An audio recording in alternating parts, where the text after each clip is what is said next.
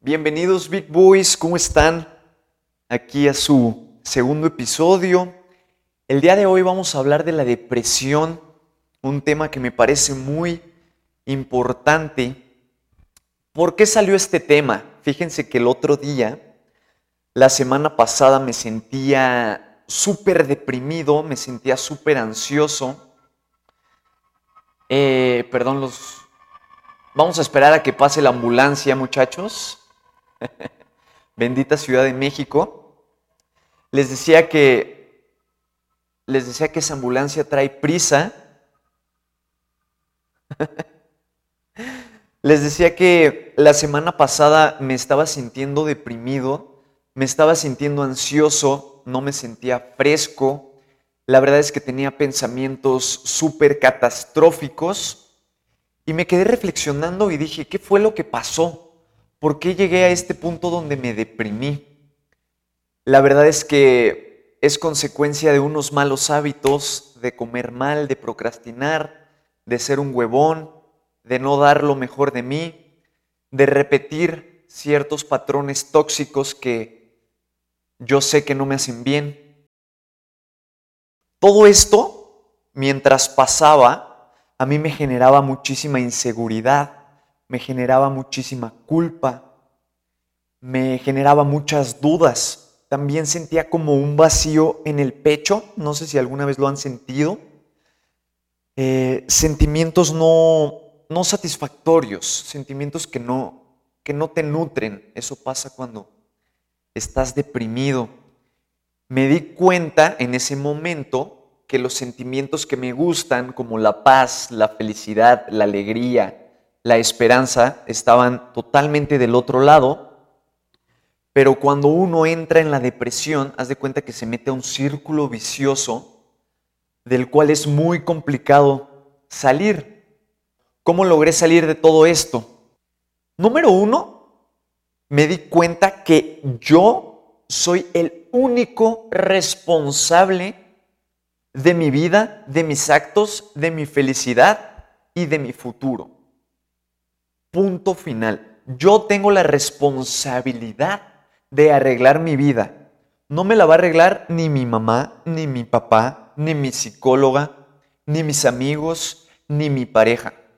Yo soy el único responsable de sacarme adelante. Fin.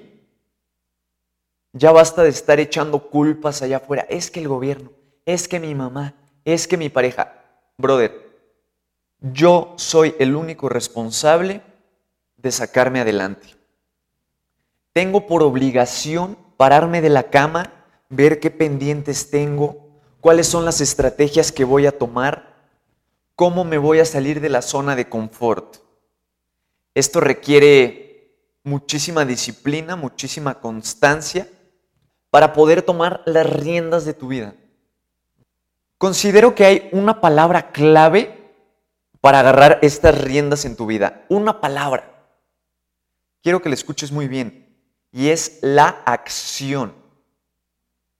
Una vida digna de vivir, una vida eórica, heroica, como se diga, una vida abundante, una vida próspera, se escribe con acciones.